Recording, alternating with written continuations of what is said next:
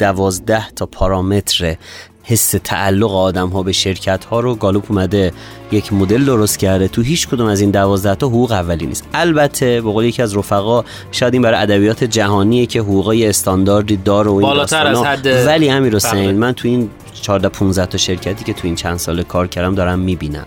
شرکتایی بودن که به مراتب حقوقشون خیلی بالاتر بوده ولی حس نارضایتی زیاد بوده و برعکس. افکار عمومی رو اون شکلی که خودمون دوست داریم شکل میدیم. برای اینکه اون برداشتی رو از خدمات محصول یا سازمان ما بکنن که ما دوست داریم. یعنی اینکه من امروز یک سری ویژگی ها یک سری احساسات تداعیات حول برندم می نویسم روی کاغذ و این میشه سند بالا حالا این دارم خیلی خلاصه میگم. این میشه یه سند بالادستی استراتژی برند و بعد اینو میام در بخش های مختلف ترجمه می‌کنم. یک سال بعد دو سال بعد وقتی میرم از مردم راجب برندم سوال می‌کنم کلماتی رو میگن که من تو اون سنده نوشتم.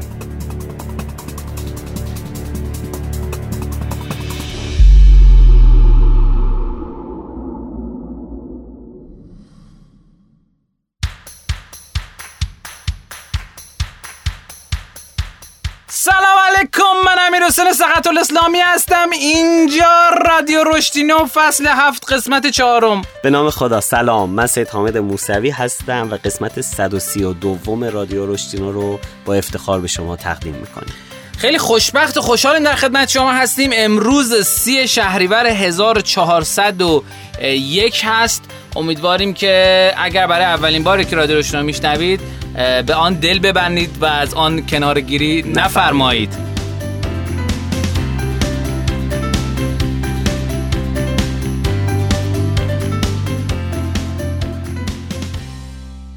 حامی این قسمت از رشدینو راهکارهای سازمانی ایرانسله که به کسب و کارهای بزرگ و کوچیک برای حضور در مسیر تحول دیجیتال راهکارهای اختصاصی ارائه میده. سرویس VPN سازمانی، سرویس موبایل سازمانی، سیستم بیسیم واکه، سامانه مدیریت هوشمند ناوگان و سرویس نظارت تصویری ابری تنها چند نمونه از محصولات ارائه شده توسط این مجموعه است.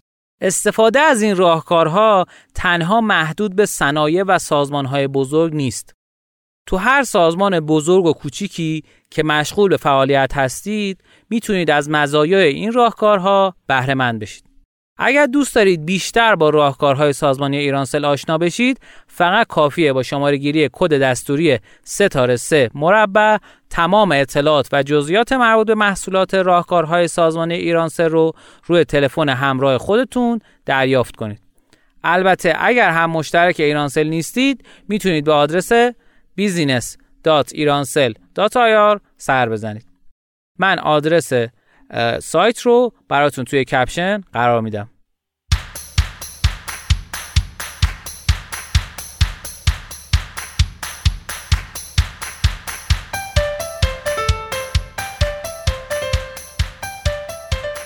خب تو قسمت اخباری ما اخبار جدید کسب و کاری داریم که امیدواریم به دردتون بخوره و ازش استفاده بکنید. و اما خبر اولی که می‌خوام خدمتتون بگم خیلی خوشحال کننده است اگه خاطرتون باشه. دو سه قسمت گذشتم در موردش صحبت کردیم. اونم اینه که تلگرام بعد از سه ماه از launch کردن قابلیت subscription و اینکه شما می‌تونستی تلگرام با قابلیت premium رو بگیری این اتفاق براش افتاد که به درآمد ماهیانه یک میلیون دلار رسید. و این خب عدد خیلی خوبی بود. توی ماه اول این عدد فقط کمتر از 300 هزار دلار بود. و 224 درصد رشد تونست تجربه بکنه. و این به واسطه امکانات بیبدیل و خوب تلگرامه. این خبر اولی بود که می‌خواستم خدمتتون عرض بکنم و اما خبر دومی که می‌خوام خدمتتون بگم نرم افزار بیریله نرم افزار بیریله شاید شما خیلیاتون بشناسینش. یه مدتم تو ایران طرفدار پیدا کرد که شما عکس جلو و پشت گوشی تو در از شیر می‌کردی در لحظه. یعنی نمی‌تونستی مثلا بری چیز کنی یعنی فیلتر نمی‌تونستی بذاری واقعی بودی. می‌گفت واقعی باش. و یه مدت هم تو ایران ترند شد بعدم کمتر دیدم که دیگه آدم ها ازش استفاده بکنن دوباره برگشتن با آغوش گرم اینستاگرام. اما اتفاق جالبی که افتاد این بود که بیریل ماه گذشته میلادی دو میلیون بار دانلود شد و این از تعداد نصب اینستاگرام هم هولوش دیویس هزار تا بیشتر بوده. و این نشان دهنده اینه که چه اتفاق عجیب غریبی داره میافته. اما اگر به نسبت تیک تاک بخوایم حساب بکنیم تیک تاک نزدیک دو میلیون نصب داشته و بیریل در از یک میلیون و دیویس هزار تا. و هنوز فاصله داره تا این اتفاق بتونه اتفاق خفنی بشه در حد و اندازه تیک تاک ولی در حد و اندازه اینستاگرام تونسته ماه گذشته از اینستاگرام رد بشه و این خب اتفاق جالبیه. ارزم به خدمتتون که این دوتا اخباری بود که می‌خواستم خدمتتون بگم. سه تا نکاتینوی جالب داریم که یکیش مرتبط با برند کارفرماییه که حالا آقای موسوی کم در مورد برند کارفرمایی برامون صحبت می‌کنه که اصلا چی هست. آقا شما چه خبر؟ خبر جدیدی داری؟ خبر جدیدی نداریم. میریم برای بخش بعدی برنامه. خیلی در لحظه قافلگیر در لحظه قافلگیر میشه. داشتم مطلب آماده می‌کردم. آره. تحصیل ما رو دور ننداز. خب آقا بریم بیایم نکاتی رو در خدمت شما هستیم.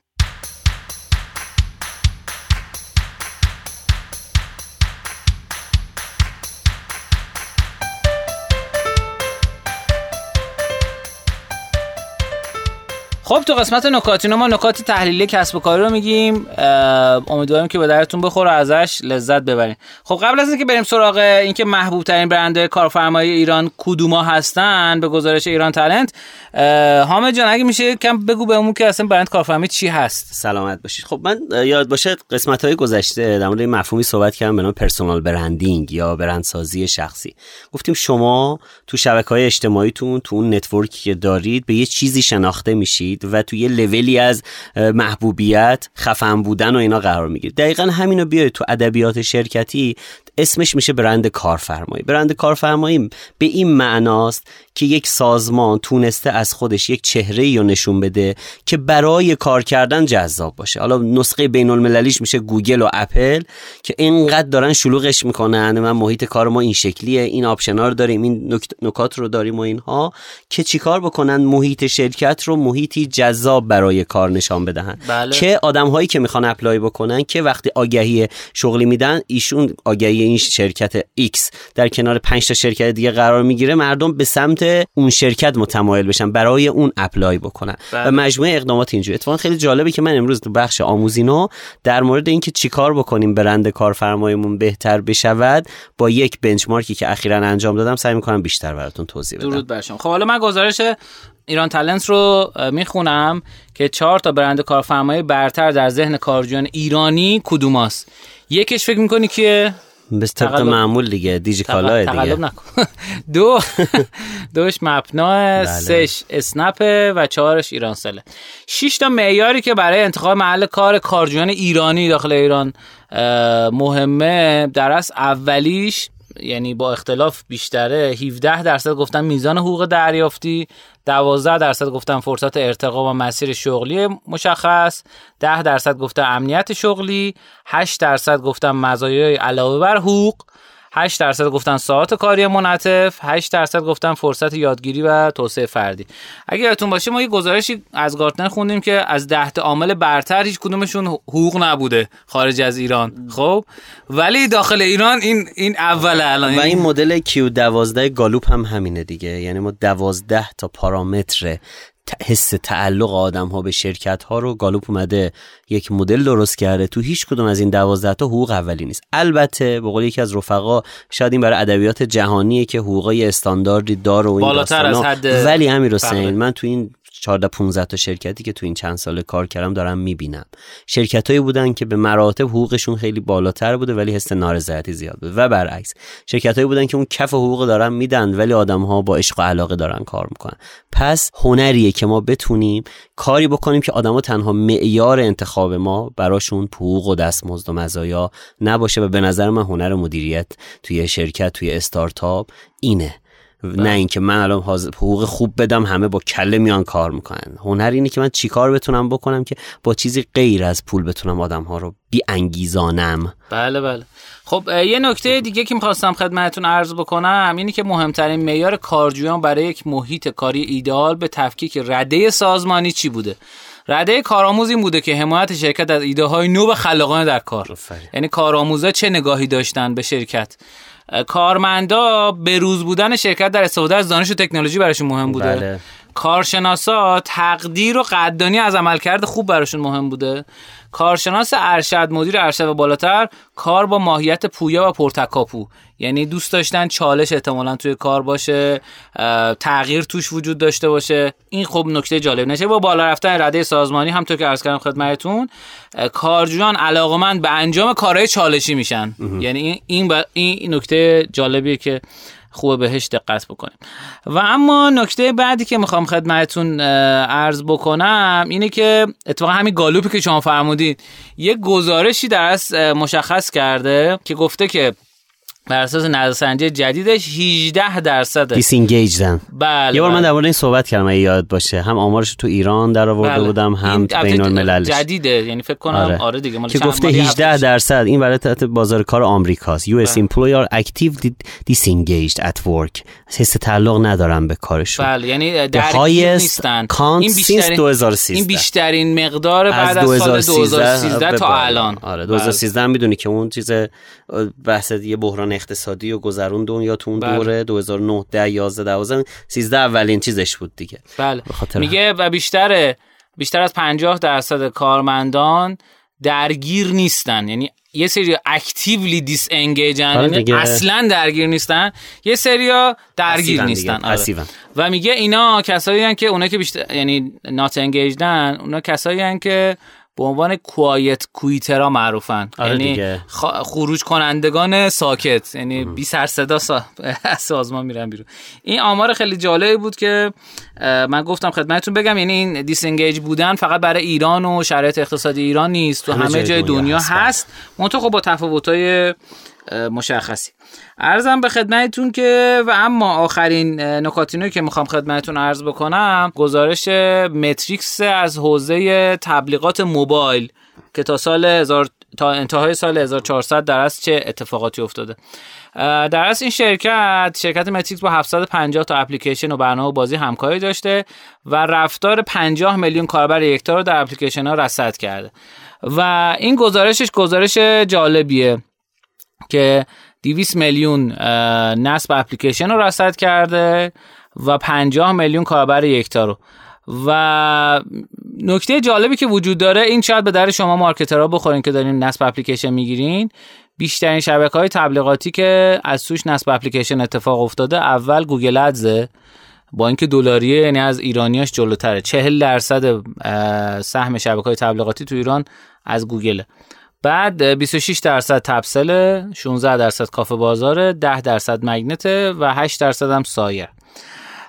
و نکته جالب این شاید به در شما بخوره که 76 درصد نصب بازی ارگانیک بوده تو ایران 90 درصد نصب برنامه ها ارگانیک. نرخ تبدیل کلیک به نصب نیم درصد بوده تو بازی ها و واسه برنامه ها یک و دو درصد. نرخ تقلب توی بازی ها 3 درصد بوده و توی برنامه ها 1 درصد. ارزم به خدمتتون که بیشترین دستبندی که نصب ارگانیک داشته یعنی بدون پول نصب گرفته حوزه عکاسی بوده و کمترین میزانی که نصب ارگانیک گرفته موسیقی و صدا بوده. نرخ تبدیل کلیک به نصب حالا اینا رو من دیگه کاری ندارم. مقایسه دسته‌بندی بازی ها بیشترین دسته‌بندی بازی که نصب ارگانیک گرفته ماجراجویی بوده. adventure. adventure و کمترینش آموزشی بوده. مظلوم آموزش. آره. نرخ تبدیل کلیک به نصب بازی ها و اینا هم دیگه رد میشیم ازش. این گزارش شما می‌تونید توی تکرسا مشاهده بکنید. خب بخش نکاتینوی بنده. تمام شد. آقای موسوی در خدمت شما هستیم. سلامت باشه امیر حسین جان. من یه سه چهار جلسه هستش تو بخش نکاتینو در مورد تکنیک های تریز دارم صحبت می‌کنم. امروز آخرین جلسه ای که در مورد تریز میگم. بله. و یه مدتی چون من بازخوردهای خیلی زیادی نگرفتم حس خودم این بودش که شاید نیازی یه تغییر ایجاد بکنم. ان جلسه بعد یک سرفصل جدید رو باز می‌کنیم. امروز دو تا دیگه از تکنیک های چهلگانه تریز رو خدمتتون خیلی خلاصه توضیح میدم و انشالله ببینیم چه جوری پیش میاد. یکی از تکنیک ها تکنیک فیدبک یا بازخورده. ببینید ما هر محصولی هر خدمتی برای اینکه بشه خوب رسدش بکنیم نیازمند اینیم که بازخورد بگیریم ازش. بازخوردا تو شمای دیجیتالیش میشه مثلا داشبورد هایی که ما درست میشه. اون هوش تجاری که به قول معروف میاد و بله. یه مجموعه داشبوردهایی ارائه می‌کنه برای به قول معروف اینکه ببینیم الان تو چه وضعیتی و تو چه استیت و استیجی هستیم.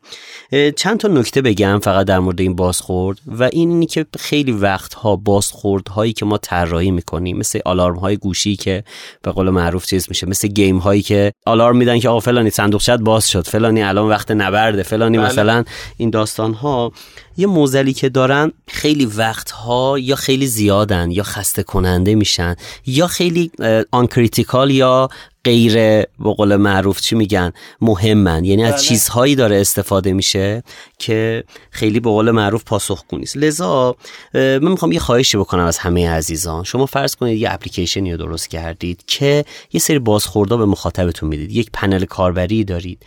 یه هوش تجاری درست کردید که به اون کارفرماتون به اون آدمی که داره از شما خدمت رو می‌گیره یه سری بازخوردا میده. پیشنهاد می‌کنم قبل از این داستان یک چرایی برای خودتون بذارید. وای. حالا یه روشی هست به نام 5 وایز یعنی 5 تا چرا برای هر مسئله مطرح می‌کنه که قبلا در موردش صحبت کردم که اون ریشه اصلی کار رو پیدا می‌کنه. خیلی وقت خیلی از این آلارمایی که داریم میگیم یا به درد نمی‌خوره یا خیلی اضافه است. مثلا دارم میگم یک ماه یه بار باید این ارائه بشه روزی دو بار داره ارائه میشه. خاطر همین مخاطب رو پرت می‌کنه. خیلی وقت من دیدم بچه ها بنچمارک می‌کنن. مثلا می‌بینن فلان اپلیکیشن معمولا این شکلی بازخورد میده. منم میرم این اون می‌زنم. لزوما کارفرمای تو و مشتری تو و سرویس تو با اون منطبق نیست تو عینا بخوای بیا اینو پیاده بکنی. کد نویسیش کاری نداره ولی متاسفانه ما حتی روی بحث این طراحی بازخوردم خوب عمل نمی‌کنیم. طرفو خسته می‌کنیم. میره install می‌کنه. میره به قول معروف بی خیالش میشه. لذا یه خواهشی که دارم حتما جلساتی در مورد اینکه آقا چه بازخوردی به اون کارفرما یا به اون user ی که داره از محصول من از product من استفاده می‌کنه باید بدیم و این خیلی می‌تونه کمک کننده باشه. تکنیک دومی که می‌خوام بگم یه ذره فنیه. دوستان یه نکته بگم. دوستانی که به تریز علاقه دارن بدونن.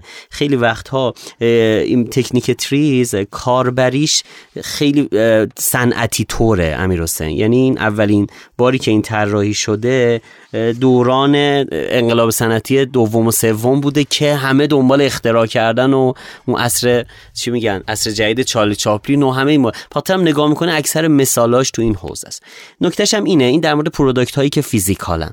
میگه بیا سعی کن یک بخش یا بخش هایی از محصولت رو یک بار مصرف بکنی که امکان فروش به قول معروف چیکار کنیم مجدد رو فراهم بکنی. طرف یه بار نیاد محصول رو بخره از تو و ساده ترش کن. مثال دوستانی که حالا خدا نکنه تو خانواده باشه کسایی که تزریق انسولین دارن. خب نمی‌دونم که انسولین اگه دیده باشی یه کیفی داشتن بیارن بکشن چیز بکنه. بعد اون می‌دونی که اینا بنده خدا که چیز میشن مشکل پیدا می‌کنن نیاز به انسولین پیدا می‌کنن این بعضیا لرزه دست می‌گیرن. تو اون اوضاع اول بیا بکش. بعضیا سوزن رو میشکونن سرنگای خاصی. الان متد ابزارهای جدیدی که اومده این مدل های فشنگی اومده نمی‌دونم دیدیم نه؟ قلمی اومده و فقط شما اون سوزن دوزشو مشخص سرش رو چیز می‌کنه. دوزشو مشخص می‌کنه اون سوزنه داره عوض میشه. کل ماژول تزریق دیگه بیا و ببر و ویال بیار و سرنگ بکش و بنداز و اینا نیستش. لذا اومدن چیکار کردن؟ کل این رو با اون روش سادش کردن و از این طرف چیکار کردن؟ اومدن از ابزاری مثلا مثل سوزن یک بار مصرف استفاده به که کل اون ویال و سرنگ و کل این سیستم ها رو بخوان به قول معروف پیاده بکنن. و اسمش هم هست dispose خب که میگه بیا از چیزهای cheap و ارزان قیمت در ساختار محصولش استفاده بکن که بتونی اینو جذاب ترش بکنی. چیکار بکنی؟ طرف میگه من مجبور نیستم هر دفعه برم کل این محصول رو بخرم. مثلا این تو داستان تست قندم همین هست دیگه. بله. اومدن این چیزاشو ارزون کردن این کارتریجاشو ارزون کردن دستگاهشو. ولی به قول معروف همه دارن چیزاشو یک بار مصرف می‌کنن. دقیقاً دقیقاً. و این داستان دقیقاً. خب پس این تکنیک دوم تکنیک یک بار مصرف کردنه که بیشتر برای product های physical شاید قابلیت استفاده داشته باشه. خیلی ممنونم. درود بر شما. مرسی ازت. آقای حامد خان موسوی. خیلی موقع ما توی کارامون شاید یه ایده کوچیکی مثل همین می‌تونه کمک بکنه و اینکه ما بتونیم کارمون رو جلو ببریم. یعنی اینا خیلی می‌تونه به آدم ها ایده بده. متشکر بریم بیایم آموزین رو در خدمت شما هستیم.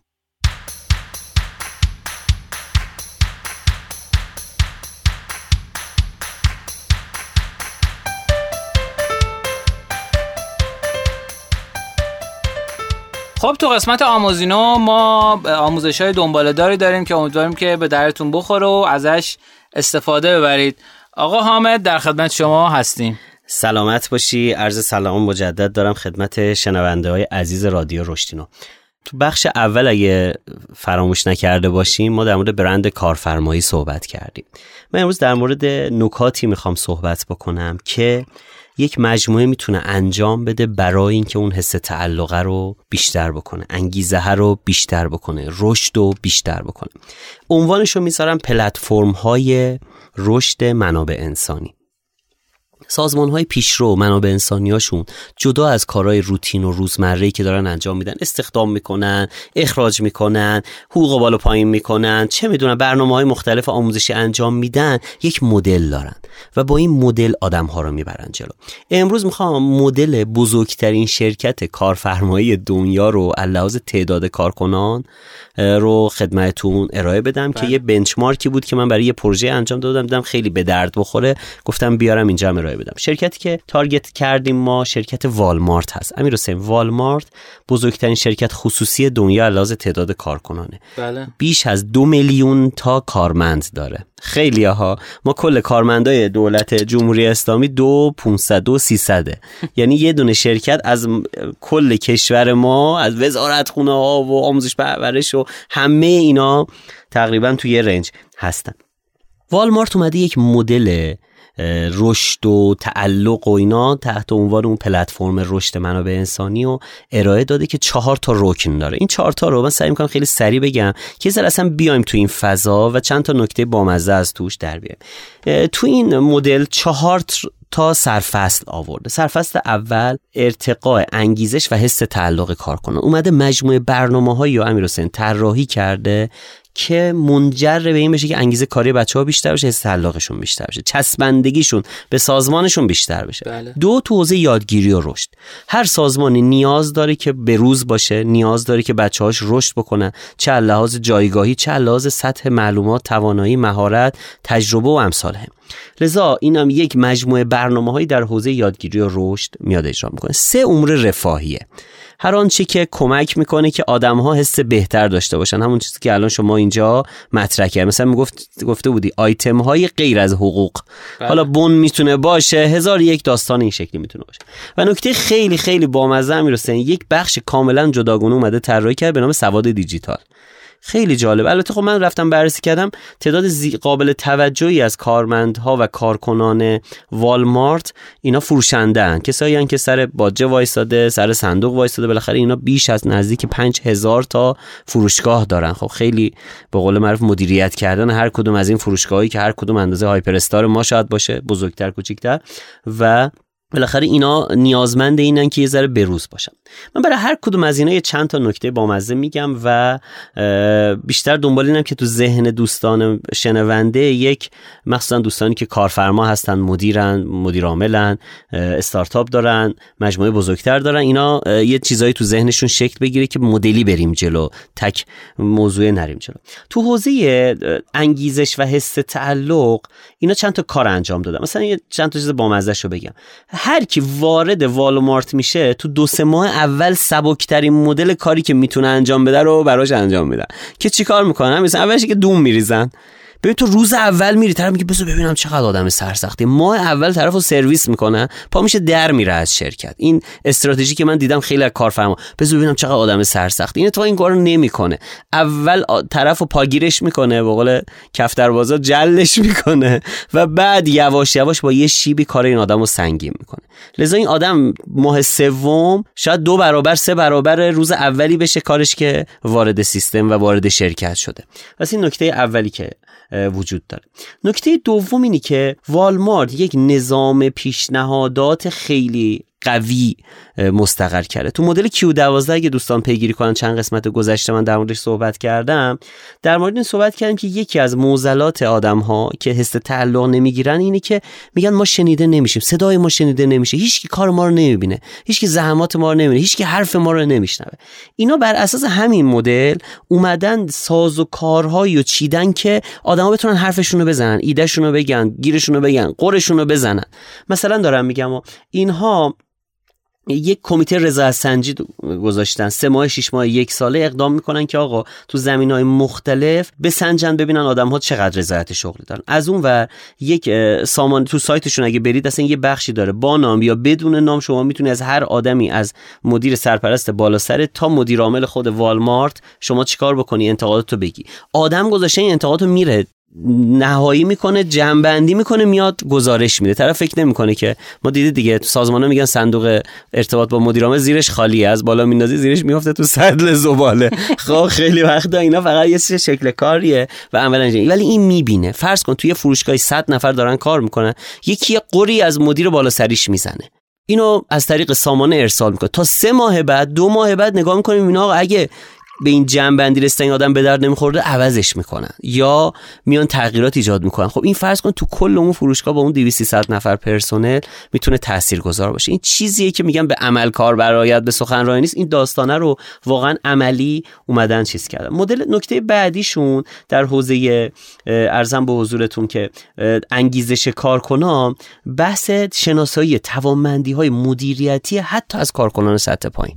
طرف یه فروشنده جزء سر قرفه مثلا چه می‌دونم سبزیجات وایساده لبنیات وایساده. این امکان اینو داره که مدیر بشه. چجوری امکانو داره؟ یه سازوکاری چیدن. من اینو قبلا تو شرکت نفت که کار می‌کردم شرکت شلم این کارو می‌کنه. امیر حسین تو تو هر لولی باشی دو بار در طول دوران خدمتت می‌تونی برای مدیر شدن اپلای کنی. و تو رو اصلا به عنوان کارگر باربری اصلا اصلا چه می‌دونم نظافتچی هستی اونجا هر چی. می‌برن تو کانونهای ارزیابیشون و چند تا آدم خبره تو رو ارزیابی می‌کنن ببینن گلشو داری یا نه. و اگه ببینن گلشو داری برات هزینه می‌کنن و بورست می‌کنن و میفرستنت مثلا دوره ام بی ای ببینی. میفرستن دورهای مهارتی مدیریتی ببینی. حالا شاید ته ته طرف این باشه که بشه سرپرست نظافتچی های یکی از این فروشگاه. ولی امکان مدیر شدن رو برای همه ایجاد می‌کنن و دیده شدن رو ایجاد می‌کنن. این یه چیزیه که خیلی به نظر من نکته جذابیه که آدم فکر نمی‌کنن فقط برای یه عده مونده باشه. رد شیم. بریم تو بخش یادگیری و رشد. تو یادگیری و رشد که چند تا کار بسیار حرفه‌ای انجام دادن. اولیش اینه که اینا آموزش های پودمانی میدن. دوستان پودمان بخوام بهتون بگم یک پکیج کامل. مثلا دارم میگم آقای اسلامی میاد یه دوره طراحی می‌کنه به نام مهندسی محتوا. به این میگن یه پودمان. یا توی پودمان 5 6 تا ممکنه دوره باشه. ولی نکتهش اینه که پودمان یک آموزشیه که سر و ته داره و تهش آدما به یه چیزی می‌رسن. یه بخشی از یه زنجیره نیست. خودش یه پکیجه ولی این پکیج می‌تونه در ادامه خودش بخشی از یه زنجیره گنده تر باشه. مثلا دارم میگم می‌دونم شاید تا پنج سال بعد آقای اسلامی بتونه MBA digital marketing راه بندازه. بگه دوستان ما سه تا پکیج دوره قبلا برگزار کردیم. هر کی اونا رو گذشت گذرونده باشه هر کدوم ده واحد حساب میشه. و ممکنه بگه مثلا شما بیا الان مدرک تو بگیر. یعنی اصلا شاید نیازی یا مثلا 10 ساعت آخر رو بیا ببین.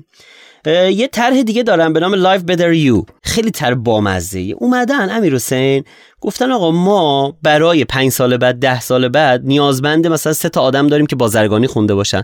دو تا آدم داریم که فلان مدرک مثلا کورسرا تو زمینه برنامه نویسی رو باید داشته باشن. لیست نیازمندی های شرکت توی همون فروشگاه و تو اون ریجن یا اون منطقه رو رفتن در آوردن. گفتن آقا اینا چیزایی که اگه شما به عنوان کارمندی که الان توی واحدی داری کار می‌کنه بری این دوره ها رو ببینی من بهت کمک هزینه تحصیلی میدم. چه جوری کمک هزینه میدم؟ میگه از روزی که میای کل هزینه رو من میدم ولی مفتی نیست. پولش ازت می‌گیرم. چیکار می‌کنم؟ روزی یه دلار از حقوقت کم می‌کنم. پس یه قانونی گذاشت. ببین با یه تیر چند تا امیر حسین نشونه زده. یک اومده تحصیلات و رشد آدم ها رو همجهت کرده با نیازهای شرکتش.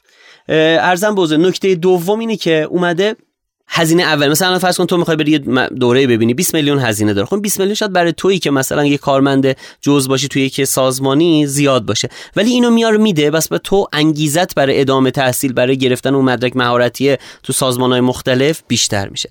نکته سوم اینه که پولش ازت می‌گیره. ولی اینقدر خورد خورد می‌گیره که اصلا به چش نمیاد. و نکته چهارم اینه که تو تا زمانی که تو این شرکت باشی ارزم به حضورتون منظورم این بودش که چون یه دلار یه دلار کم میشه ممکنه سه سال طول بکشه این پول رو بگیرن. ناخداگاه تو حس موندن تو شرکت بیشتر میشه. چرا؟ چون کسی که بخواد بیاد بیرون کل پول رو باید یه جا بده.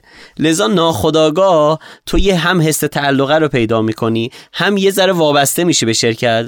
روشی که الان سازمانهای ایرانی با وام دادن به بچه ها انجام میدن. مثلا یه دفعه یه وام کمک هزینه خرید خودرو یا لپتاپ یا اینا بهش میده 30 میلیون 40 میلیون 50 میلیون که طرف از حقوقش دو تومن دو تومن کم بشه یعنی دو سه سال اینجا باشه. این اومده هوشمندانه کرده. نگفته آقا تو می‌خوای موتورسیکلت بخری بیا من بهت وام میدم. نه. من برای آموزش و رشدت میام وام میدم و این وامو یه دلار یه دلار در روز میشه مای سی دلار. خب کم می‌کنم ازش و از اون طرفم رفته با یه سری از سازمانهای مثل فنی حرفه‌ای خودشون و ارزم بود دانشکده و کالجا صحبت کرده. آدمایی که اینا معرفی می‌کنن تخفیفای ویژه هم میدن. یعنی مثلا مشتری می‌بره براشون. یعنی یه با یه تیر انتا نشون زدن ببین به این میگن یه طراحی خوشگل در حوزه رشد من مثلا پولشو خودت میدی ولی خورد خورد میدی. میری تو اون مؤسسه که من میگم تو اون رشته درس بخونی که من دوست دارم و نیاز دارم و از اون طرفم بابت این قسطای این پاگیرترم میشه تو مجموعه ببین به این میگن یک مدل جذاب. و تو حوزه بحث رشد مثلا بحث نقش مسیرهای شغلی برای رشد کارکنان اومدن طراحی کردن. خیلی زیاده. یه سرچ بزنید. کریر پد های والمارت رو برید نگاه بکنید. کلی مسیر طراحی کردن که آدم ها بتونن برن جلو. نکته سوم امور رفاهیه. تو امور رفاهی خب خیلی کار کردم. مثلا دارم میگم اینا کارمندای شیفتی زیاد دارن. خب مشکل بچه های شیفتی اینه که گیرن دیگه. مثلا دو روز فلان. اینا از دو هفته قبل به بچه هاشون این امکانو میدن که خودت کدوم شیفت و دوست داری بیا انتخاب بکن. و بر اساس سابقه عمل کرد و چیز انتخاباش بیشتر. یعنی اونی که تازه اومده انتخاباش کمتر اونی که با سابقه تر انتخاباش بیشتره. یعنی اومدن یه چیز ساده به نام شیفت مشخص کردن رو وصلش کردن به عمل کرد و وفاداری آدم و میزان ماندن آدما تو شرکت. مثلا تویی که امیر حسین 10 سال سابقه داری تو دستت بازتر برای انتخاب شیفتا. خودش یه عامل انگیزانه کننده است. یعنی هیچ چیز خاصی هم نیست ولی برای منی که شیفتی هم به قول معروف چیز می‌کنم. و بنای تخفیفی مختلف میده. خیلی جالبه. همه بناشون داخلی امیرسه مثلا طرف بچه دار میشه تا دو سال می‌تونه بن شیر خشک بگیره از شرکت.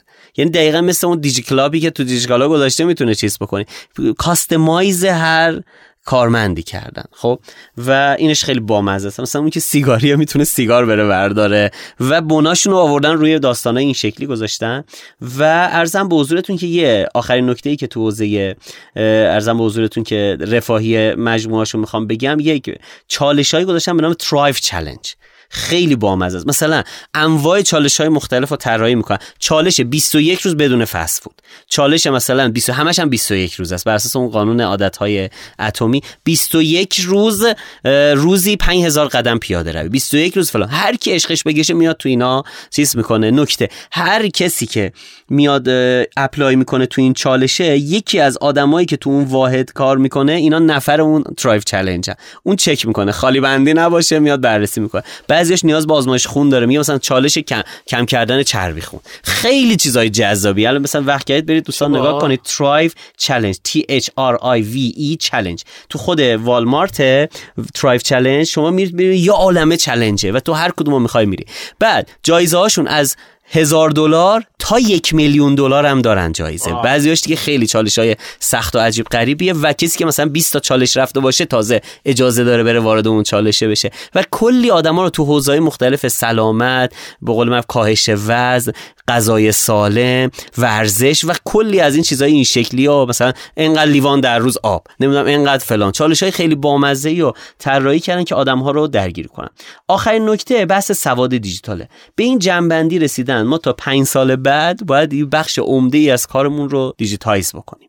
اومدن انواع اپلیکیشن ها رو درست کردن. مثلا یه اپلیکیشن درست کردن به نام Me at Sam والمارت. خب این دستیار کارمند خیلی بامزه است. مثلا دارم میگم اسکن می‌کنه هر کالایی که نمی‌دونی چی به چیه چیزشو در میاره. مثلا دارم میگم دستیار صوتی درست کردن یه چیزی رو نمی‌دونی. مثلا طرف میاد میگه ببخشید فلان چیز کدوم قفسه است؟ این به صورت صوتی که میده هوش مصنوعی کار کردن این رو اینو تازه لانچش کردن. 2021 پارسال لانچش کردن. خب ارزم به حضورتون که این طرف میگه میگه مثلا سه تا تو قفسه فلانی مونده. اگه می‌خوای مثلا معرفیش کن بره اونجا. شروع کردن این به قول معروف مباحث هوش مصنوعی و اینها رو هم آوردن. یه برنامه دیگه درست کردن به نام اسکسم و امثال چی می‌خوام بگم؟ دو تا نکته بگم و جنبندی بکنم بحثمو. خیلی از سازمان ها مقوله اچ رو دارن دیگه جدی می‌گیرن امیر حسین. قبلا اینجوری نبود. اچ آر شیک و مجلسی بود که به قول معروف داشته باشیم که الان یه ذره جدی شده. حالا سازمان هایی که پیشروترن اچ رو به صورت یک پکیج یک پلتفرم می‌بینن که مجموعه خدماتی رو قرار ارائه بده که در کل حال آدما خوب بشه راندمانشون بالا بشه شرکت خوب بره جلو تعلقشون بالا بشه والمارت اومده یه مدل چارتایی ارائه داده یعنی مدل انگیزش یادگیری رفاه. سواد دیجیتال. شما می‌تونی برای سازمان و شرکت خودت این مدلی طراحی کنی و ذیلش ان تا طرح خلاقانه و جذاب است که خیلی هاش اصلا پول نداره. مثل همین Live Better U که یک قرون از جیبشون نمی‌ذارن. همه رو میفرستن درس می‌خونن مدرک می‌گیرن از حقوقش کم می‌کنه. به جای اینکه وام بده بره طرف به قول معروف ماشین بخره و فلان می‌خوره بزنه به در و دیوار. می‌تونه چیکار بکنه؟ در راستای اهداف خودش اینا رو همسو بکنه.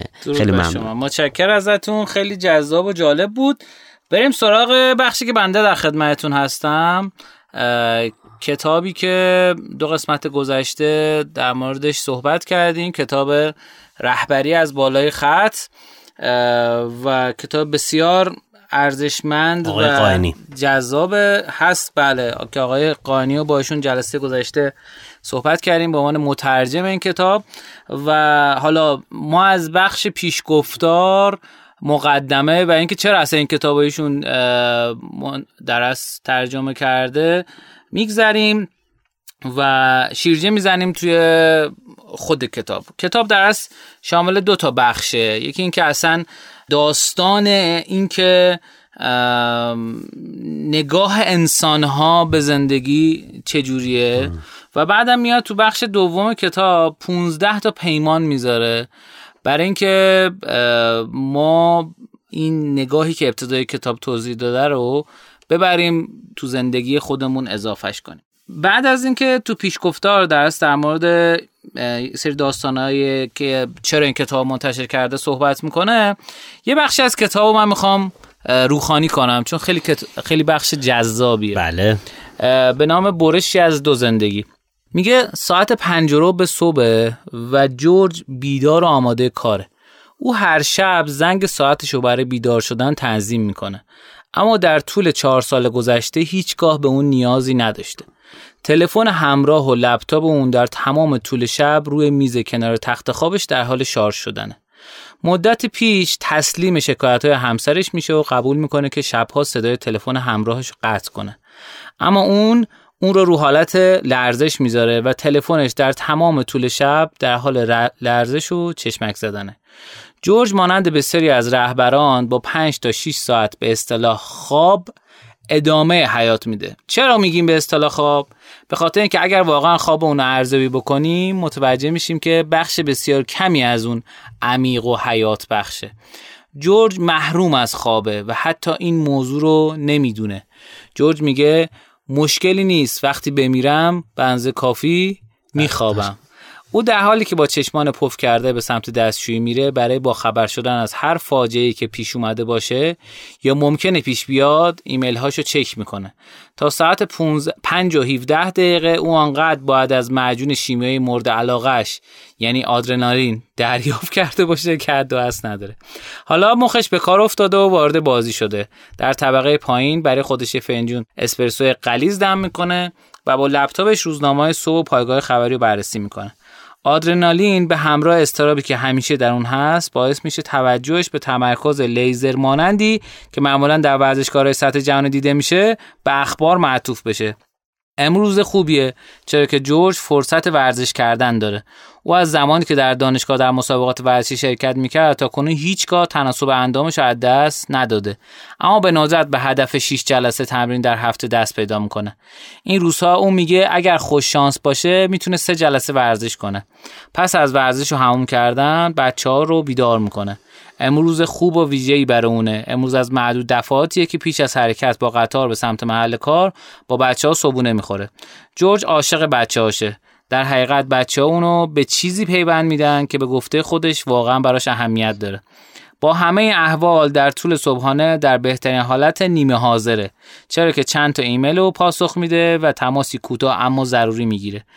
جورج با خدافزی سریع در آغوش گرفتن همه و بوسه بدون احساس بر گونه همسرش از خانه خارج میشه.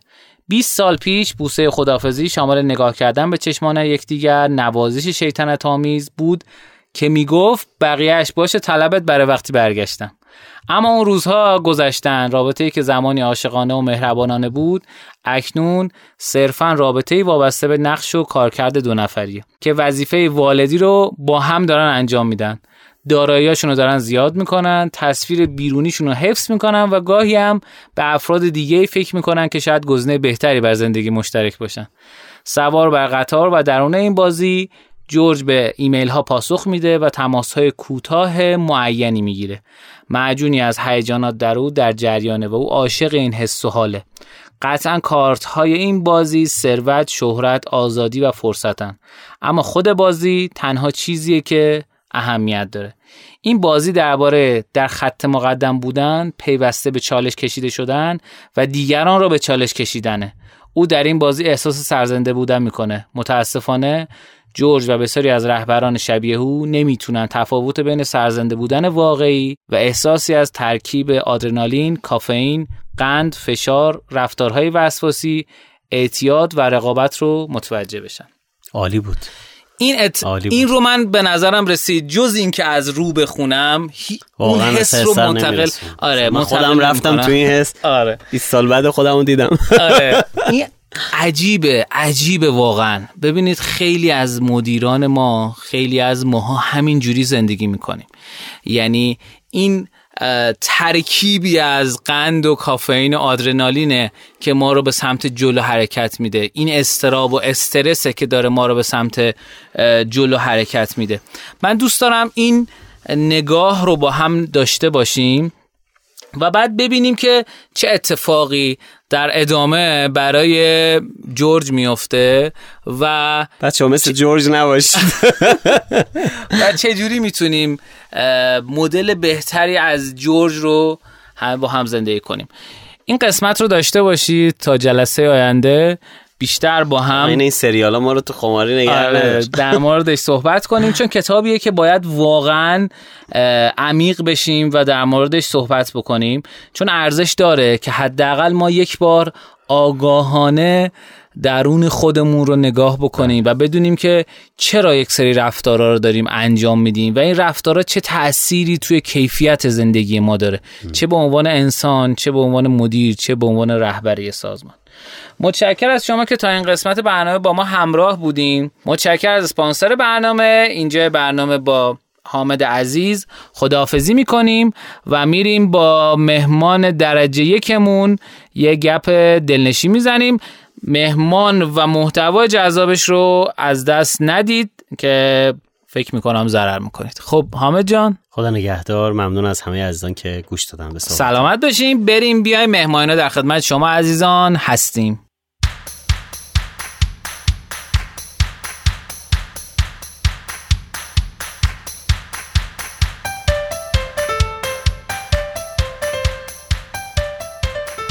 خب تو قسمت مهمانی ما یک مهمان عزیز و گرانقدر داریم که با سختی فراوان توانستیم ایشون رو در باکس شنوتو گیر بندازیم و در خدمتشون هستیم. خواهش می‌کنم خودتون معرفی بفهمید سلام عرض می‌کنم خدمت شما و همه شنوندگان برنامه خوبتون. من رضا مهدوی هستم استراتژیست برند. درود بر شما. اگر یکم بخوایم برگردیم عقب که رضا مهدوی که بود و چه کرد در اصل که بود و چه کرد؟ از کجا بگم؟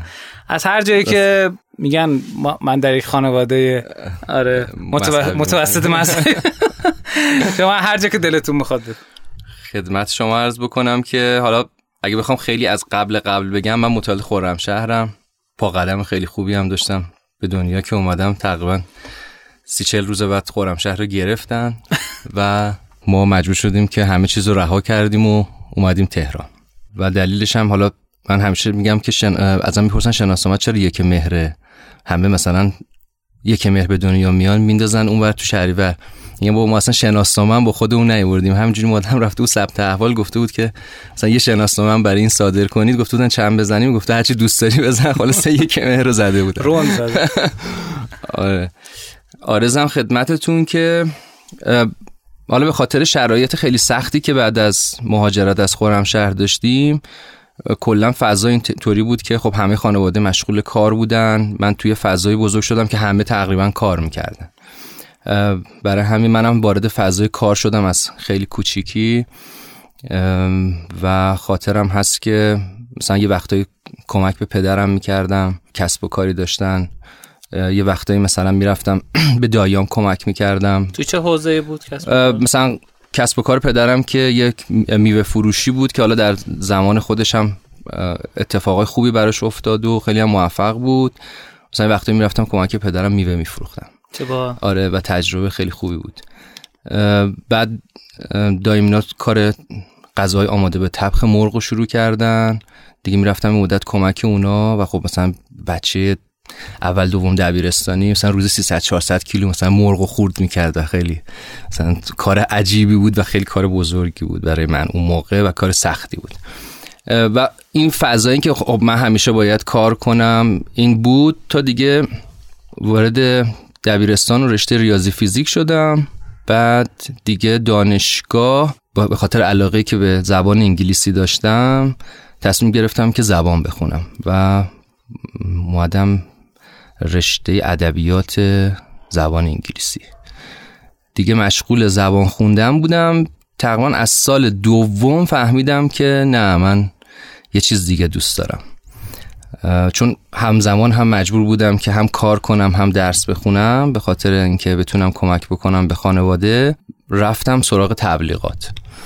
رفتم سراغ تبلیغات نرم افزاره گرافیکی رو شروع کردم به صورت خودآموز یاد گرفتن. یه دفتر کوچیک تبلیغاتی تو کرج راه اندازی کردم و از کارخونه هایی که اطراف کرج بودن سفارش می‌گرفتم. لوگو براشون طراحی می‌کردم نمی‌دونم ست اداری design می‌کردیم کار چاپیشون رو می‌کردیم و همزمان شروع کردم به صورت self-study بازاریابی و تبلیغات خوندن.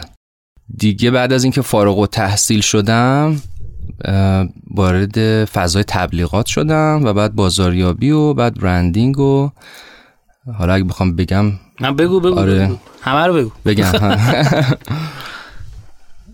یادت اولین مشتری که گرفتی شرکت مشتری که نبود اون موقع که من کارمند بودم دیگه آها اون شرکت تبلیغاتی آره اصلا اون ش... آه شرکت دفتر خودم آره. میگی چند سالت بود؟ یه کس یه مجموعه بود کار تولید لوله می‌کردن خیلی سال پیش بود. مثلا سال سال 80 سال 80 بود. 21 سال آره 21 سال پیشم پیر شدیم دیگه. و بعد که اومدم وارد فضای در حقیقت حرفه کار شدم اول توی مجموعه ای که کار آماده سازی پکیج های زبان انگلیسی رو می‌کرد جذب شدم. اونجا خب چون من هم زبان بلد بودم هم اون position، position تبلیغات بود این دوتا با هم دیگه چفت شد, چف شد. آره. و یکی دو سالی اونجا کار کردم. منتها مجموعه خب شرایط مالی خیلی خوبی نداشت. علیرغم ارادتی که به مدیر عامل مجموعه داشتم تصمیم گرفتم که جابجا بشم و یه آگهی دیدم تو روزنامه. سال 86 بود فکر کنم 85 بود یادم نیست. زده بود که سرپرست بازاریابی می‌خواد شرکت هیوندای موتور. و رفتم و اونجا apply کردم و علیرغم اینکه خیلی هم فکر نمی کردم که اصلا accept بشه پذیرفته بشه شدم سرپرست واحد بازاریابی هیوندای موتور. و اولین تجربه کار من در یک فضای بین بود و همه چیز دست خودم بود. یعنی یه one-man show بود. باید خودم دیزاین می‌کردم خودم با تحقیقات بازار می‌کردم رسانه میخریدم نمی‌دونم نظارت بر چاپ می‌کردم نمایشگاه برگزار می‌کردیم و تو مدتی که تو هیوندای بودم خب خیلی تجربه بی‌نظیری بود چون مجبور بودم همه کارا رو خودم بکنم که خب این باعث یادگیری شد. علاوه که خیلی هم سخت بود دیگه. مثلا کیلومتر 8 جاده مخصوص. هر روز ساعت 8 صبح باید می‌رفتیم و چون دست ها بودم خیلی وقتا تا 11 12 شب کار می‌کردم و این هر روز داشت تکرار می‌شد. حتی خیلی فرسایشی بود ولی خیلی جذاب بود در این حال. بالاخره تجربه لانچ چند تا خودروی جذاب مثل آزرا و سوناتا و هیوندای تراجت و توسان و کوپه تجربه خیلی خوبی بود. بعد خب از اون تا اینجا در نظر بگیرین. حالا تا شما یه قلب آب میل میفرمایید. تا اینجا یه آقا رضا مهدوی بوده که زبان خونده. بعد متوجه شده که اونی نیستش که دوست داره. بله. و بعد یکم تبلیغات و اینها رفته تو فضاش. و اولین فضای کارمندی حالا تو فضای بین المللی که تجربه کردن شرکت هیوندای بود درسته؟ بله. بله میفهم آره بعد دیگه با گروه سب فرانسه کار کردم روی برند تفال. گروه سب یه شرکت مادره که میاد شرکت های در حال ورشکستگی حوزه لوازم خانگی رو می‌خره و احیا می‌کنه و برندهای بزرگی داره. تفال یکیشه مولینکس کروپس سامورایی. و خب ما روی تفال کار کردیم لانچ زودپس های کلیپس و کنترل تفال نمی‌دونم. بله بله. اگه خاطرتون باشه آره با یه با یه دکمه بازا بسته میشه. و خب چندین لایه حفاظتی داره برای اینکه زودپس دچار انفجار نشه و واقعا یک انقلاب بود در لوازم خانگی. لوازم خانگی در حقیقت غیر الکتریک. و اون تکنولوژی ترموسپات تفال که تکنولوژی انحصاری تفاله که یه علامت قرمز رنگی وسط تابه های تفال که وقتی تابه گرم میشه اون تغییر شکل میده و شما می‌فهمید که تابتون گرم شده. خب چیا یاد گرفتین از این دو تا شرکت ها؟ یعنی کار کردن با خارجی ها چه نکاتی به شما اضافه کرد؟ ببین واقعیت اینه که کار کردن با خارجی های لیگ دیگه است. و منم هیچ وقت دنبال این نبودم که بگم آقا من حقوقه برام مهمه یا اینکه مثلا حالا رفتم یه جای بزرگ دارم کار می‌کنم همیشه برام این کسب تجربه مهم بود. هیچ وقت نمی‌گفتم خب حالا مگه من چقدر حقوق می‌گیرم؟ مثلا من باید ساعت پنج بعد از ظهر بیام خونه. هیچ وقت فضام این نبود. فضام این بود که تا وقتی کار هست باید کار بکنی. یه وقتایی هم مسئولیت هایی هم که به من ربطی نداشت رو هم به عهده می‌گرفتم چون برام جنبه یادگیری داشت. از یه جایی به بعدم خب می‌دونستم که قرار نیست که کارمند بمونم. یعنی از یه جایی به بعد به این نتیجه رسیدم که خب تو یه روزی باید به کسب و کارها کمک بکنی که اونا بتونن رشد کنن و در نتیجه خب همین انگیزه باعث شد که من برم صنایع مختلف رو تجربه کنم با آدم های مختلف کار کنم. خب همین تجربه کار کردن با کره ها تجربه کار کردن با فرانسوی ها هر کدومشون اخلاقیات خاص خودشون رو دارن با آفریقایی ها کار کردن با هلندیا نمی‌دونم با ژاپنی ها خیلی تجربه های جذابی بود تعامل با این آدما و از هر کدومشون شما یه چیزی یاد می‌گیری که نه در هیچ دانشگاهی بهت یاد میدن و, و نه در هیچ شرکت ایرانی شما یه همچین چیزی رو یاد می‌گیرید. نه به واسطه همون زبان خوندن شما بود که اتفاق افتاد دیگه. آره حالا یه وقتایی آدم فکر می‌کنه که خب اگه من برگردم عقب چه کار می‌کنم؟ مثلا بازم زبان می‌خونم؟ یا اینکه نه من اشتباه کردم. مثلا اگه اون موقع رفته بودم مدیریت خونده بودم اتفاق بهتری میافتاد. ولی واقعیت اینه که نه من جایگاهی که امروز دارم حالا بزاعت اندکی که هست مدیون همون چهار سالی بود که زبان خوندم. و خب اون شد ورودی من برای اینکه بتونم تو شرکت اینترنشنال برم کار کنم. و خب تجربه جذابی بود کار کردن با خارجی ها بعد از تفال هم من رفتم ایرانسل و یه سه سالی با مجموعه MTN کار کردم. اونجا هم خیلی پرفشار بود. اونجا هم تجربه کار با آفریقایی ها بسیار جذاب بود. ما یه مدیر آفریقایی داشتیم که خیلی سختگیر بودن ایشون. خیلی فضای پرتنشی بود ولی در این حال فضای جذابی بود. چون همش داشتیم یاد می‌گرفتیم. و خب MTN تو 20 تا کشور اپراتور لانچ کرده بود. مثلا خود مدیر ما سومین اپراتوری بود که لانچ کرده بود. برای همین همه چیز رو می‌دونست. یعنی همیشه گام بعدی معلوم بود. یه وقتایی که مثلا ما خیلی بحث می‌کردیم راجع به یه مطلبی میگفتش که دهنتون رو ببندین my way or no way. یعنی اونی که من راه من یا هیچی. هیچی آره. و واقعا هم درست می‌گفت خیلی وقتا. می‌گفت آقا چی میگید شما؟ ها مثلا سر چی بحث می‌کنید من این کارو سه بار انجام دادم. الان باید این کاری که من میگم رو انجام بدی. و من تفویض اختیار اونجا یاد گرفتم. من مسئول برگزاری رویدادهای ایرانسل بودم. نمایشگاه ها قرعه کشی ها یه روز بهش زنگ زدم. روز اولین نمایشگاهی که برای ایرانسل برگزار کردیم. به زنگ زدم گفتم که لری من می‌خوام که دو تا LCD بگیرم بذارم تو قرفه ولی تو پلن اولیه که از تو تاییدیه گرفتم نبود. اجازه میدی بگیرم یا نگفت دیگه به من زنگ نزنی یا تو مدیر این پروژه هستی هر کاری که صلاح می‌دونی باید انجام بدی. و من دیگه بهش زنگ نزدم برای هیچ پروژه ای و خیلی برام جذاب بود که خب مثلا مدیریت این قسمت دست توه دیگه. پس هر کاری که با صلاح می‌دونی برای بهتر انجام شدنش باید انجام بشه. مشکلی هم نداشت مجموعه که آقا خب اوکی مثلا خطا کنید. و خب همون روی کردم الان تو کار خودم هم دارم. یعنی اجازه میدم که بچه هم اشتباه کنن. و مشکلی هم از این بابت ندارم. چون میگم که خب اشتباه کردن بخشی از مسیر یادگیریه. و اگه اشتباه نکنن یاد نمی‌گیرن. و وقتی بهشون اجازه میدی که اشتباه کنن خب جسورتر میشن کارهای بهتری انجام میدن. حالا یه جایی هم خرابکاری می‌کنن ولی سرجم در مجموع به نفع سازمانه که شما تفویض کنید. و خب خیلی تجربه خوبی بود. همزمان هم خب هر کسی که استعفا می‌داد کارش میافتاد گردن من و منم خودم استقبال می‌کردم. برای همین بحث برنامه‌ریزی رسانه. مدیریت پروژه تولید تیزرهای تلویزیونی و آخرین پروژه هم که درگیرش بودم اونجا launch وای مکس ایرانسل بود که پروژه موفقی بود. ما با اینکه در 6 استان license داشتیم ولی موبینت در کل کشور license داشت ولی همه وای مکس رو به نام ایرانسل شناختن. دلیلش هم این بود که ایرانسل به واسطه استراتژی ارتباطی که اجرا کرد اومد تکنولوژی رو به مردم آموزش داد. و این آموزش تکنولوژی به مردم باعث شد که خب مردم وایمکس رو با ایرانسل شناختن. همون قضیه content marketing و در استفاده از بازاریابی محتوا عملا داری به طرف یه چیزی و اضافه تر از اون چیزی که محصول و سرویست هست ارائه بله. میدی و طرف مدیون خودت می‌کنه دیگه بله. خب بعد از ایرانسل چه اتفاقی افتاد؟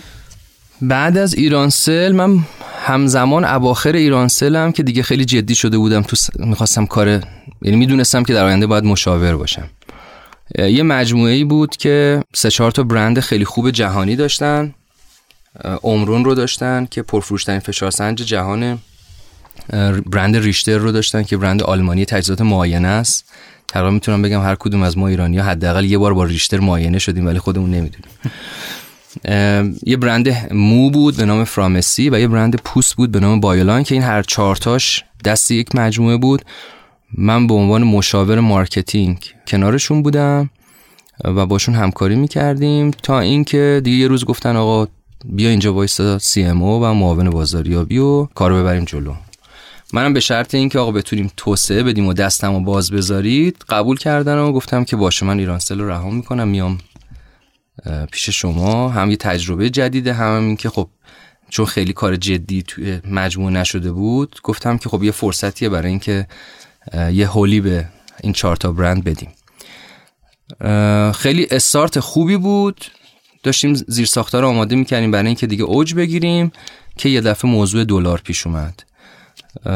و اتفاقی که افتاد بود که خب شرکت مثلا با دلار هزار تومن جنس آورده بود به صورت امانی حالا می‌خواست فروخته بود 1500 تومن مثلا. حالا دل... باید با دلار 3000 تومن باید به اون خارجی پول پس می‌داد. یعنی زیان کامل و دیگه عملا همه فعالیت ها متوقف شد. دیگه منم گفتم که آقا من اومده بودم اینجا توسعه بدم. ولی با این وضعیت نمی‌تونیم خیلی کار جدی بکنیم. شما هم که دیگه الان درگیر بیشتر جارو کردن انبارید. خلاصه علیرغم که خیلی دوست داشتم اونجا رو به خصوص مدیر عامل مجموعه خیلی لطف داشتن و خیلی تجربه همکاری خوبی بود. حتی هنوزم با هم همچنان در ارتباطیم و گهگوداری یه زنگی به هم می‌زنیم. هنوز ارتباطمون از اون سالهای قبل قطع نشده خدا رو شکر. ولی من دیگه جدا شدم. جدا شدم و رفتم مجموعه رایتل به عنوان مدیر برند. حالا به خاطر اون سابقه اپراتوری که داشتم باعث شد که راحتتر تو رایتل کار رو شروع کنیم. رایتل هم خیلی تجربه جذابی بود. تو مدتی که من اونجا بودم بیش از ده کمپین بزرگ تبلیغاتی رو ما طراحی و اجرا کردیم با کمک آژانس های همکارمون دیگه مدیر برند دقیقا چیکار می‌کنه؟ اونجا مدیر برند واقعیت اینه که به معنای اون مدیر برندی که الان من دارم به مردم آموزش میدم که مدیر برند چیست نبود. واقعیت اینه که مدیر برند اونجا بیشتر مدیر تبلیغات بود تا مدیر برند. چون مدیر برند به نظر من کسیه که حالا نه به نظر من کلا تعریف جدیدش در دنیا اینه که همه بخش های سازمان رو مثل یک رهبر ارکستر با همدیگه هماهنگ می‌کنه. نه فقط تبلیغات رو. تبلیغات یکی از اون قسمت هاست و اونجا خیلی تجربه خوبی بود از منظر ارتباطات بازاریابی. یعنی اون تیکه تبلیغاتش خیلی بولد بود و درگیر بودیم توش. ولی خب رایتل هم مسائل خاص خودش رو داشت دیگه ثبات مدیریتی نداشت. تقریبا سه تا مدیر عامل عوض شد تو اون مدتی که ما اونجا بودیم. خب هر مدیر عامل جدیدی که میومد می‌خواست افکار و استراتژی خودش رو پیاده سازی بکنه. همین خب کارو سخت می‌کرد. اون یک پارچه سازی پیام رو سخت می‌کرد. و در نهایت دیگه به خاطر تغییرات شدید مدیریتی من دیدم که خیلی کاری اینجا از پیش نمیره و ما هر دفعه هی باید خودمون رو به تیم جدید اثبات کنیم تا اجازه بدن که کار قبلیمون رو ادامه بدیم. و همزمان همراه اول دنبال یه نفر بود که واحد مدیریت برندش رو راه اندازی کنه. که اونجا از من دعوت به همکاری کردن و منم با توجه به اینکه دیدم که اینجا که به نتیجه نمی‌رسه این عدم ثبات هم همچنان هست. و خب مجموعه همراه اول هم خیلی بزرگتر بود هم ثبات مدیریتی داشت و گفتم که احتمالا توی همراه اول می‌تونیم کار جدی تری بکنیم. که بعد رفتیم اونجا و ساختاراشون همه تغییر کرده بود. این واحد جدید رو راه اندازیش رو به من واگذار کردن که اسمش اداره اداره برند بود. و من به عنوان رئیس اداره برند اونجا مشغول به کار شدم. اونجا هم تجربه خیلی خوبی بود. ما استراتژی برند همراه اول رو در یک فرایند بسیار سخت و پیچیده بازنویسی کردیم و مصوبه هیئت مدیره هم روش گرفتیم ولی در نهایت باز اونجوری که می‌خواستیم کار پیش نرفت و در نهایت به مرحله اجرا که رسید نتونستیم همه اون چیزهایی که می‌خواستیم رو اجرا بکنیم. حتی مثلا لوگوی فعلی همراه اول رو هم ما طراحیش کرده بودیم تاییدیش هم تقریبا گرفته بودیم. تاییدی اولیش رو ولی در نهایت مدیر عامل وقت موافقت نکردن با تغییر هویت بصری همراه اول. و همین هویت بصری فعلی که می‌بینید همچنان باقی موند. ولی خب به نظرم اون اتفاقاتی که در لایه استراتژی برند افتاد و فعالیت که ما تو مدت کردیم منشه یه سری تغییرات شد. ولی خب نه, نه اون طوری که من واقعا می‌خواستم تمام و کمال انجام بشه. دیگه استراتژی برند در اصل اگر بخوایم یه تعریف بکنیم یعنی برگردیم به اینکه یه نفر واسه اولین بار اصلا همچین کلمه ای رو میشنوه که استراتژی برند چی هست اصلا چه تأثیری تو کار شرکت می‌ذاره. بالا خیلی موضوع مفصلیه. یه کورس دانشگاه. نه حداقلش کارگاه آموزشی یک ساعت هست حالا من یه اتفاقا یه ویبینار رایگانی دارم. همون اندازه یک ساعت هم هست. که توی پیجم گذاشتم تو بیو پیجم لینکش هست. حالا توصیه می‌کنم دوستانی که علاقه مند هستن برن اونجا رو ببینن و یه ساعتی وقت بذارن. ولی به صورت خلاصه قصه اینه که ما چه چیزی فراتر از محصول یا خدمت اون داریم به مردم میفروشیم. بخوام خیلی خلاصه بگم. یا باز یه تعریف دیگه بخوام بگم اینه که ما داریم افکار عمومی رو اون شکلی که خودمون دوست داریم شکل میدیم. برای اینکه اون برداشتی رو از خدمات محصول یا سازمان ما بکنن که ما دوست داریم. یعنی که من امروز یک سری ویژگی ها یک سری احساسات تداعیات حول برندم می نویسم روی کاغذ. این میشه سند بالا حالا این دارم خیلی خلاصه میگم. این میشه یه سند بالادستی استراتژی برند و بعد اینو میام در بخش های مختلف ترجمه می‌کنم. یک سال بعد دو سال بعد وقتی میرم از مردم راجب برندم سوال می‌کنم کلماتی رو میگن که من تو اون سنده نوشتم. حالا ایناش این, کلمات می‌تونه مثلا یه بخشش احساسات باشه که نسبت به اون برنده یه بخشش هم می‌تونه ویژگی ها باشه یه بخشش می‌تونه مثلا حتی اسم اون فاوندر یا بنیانگذار باشه. هر چیزی که شما دوست دارید که به اون برند گره بخوره با اولویتی که شما تعیین می‌کنید. ولی خب حالا این پیاده سازیش پیچیدگی هایی داره دیگه. یعنی هم حالا نوشتن استراتژی یه دانش می‌خواد تجربه می‌خواد خلاقیت می‌خواد. از اون طرف هم باز پیاده سازیه یه ظرافت هایی داره. اون خلاقیتی که شما باید در چارچوب استراتژی داشته باشین تا به اون نقطه مطلوبی که مد نظرتون هست برسید. درست. خیلی عالی. ارزم به خدمتتون که تا الان تقریبا یه دور همه برندهای بزرگ ایران رو رفتیم. الان فکر یه دیگه هم جا انداختم خب بعد از همراه اول چی شد؟ یه دو سالی هم من مدیر برند آپارات بودم. البته من خب با مجموعه سوایده که مالک آپاراته همکاری طولانی مدت داشتیم.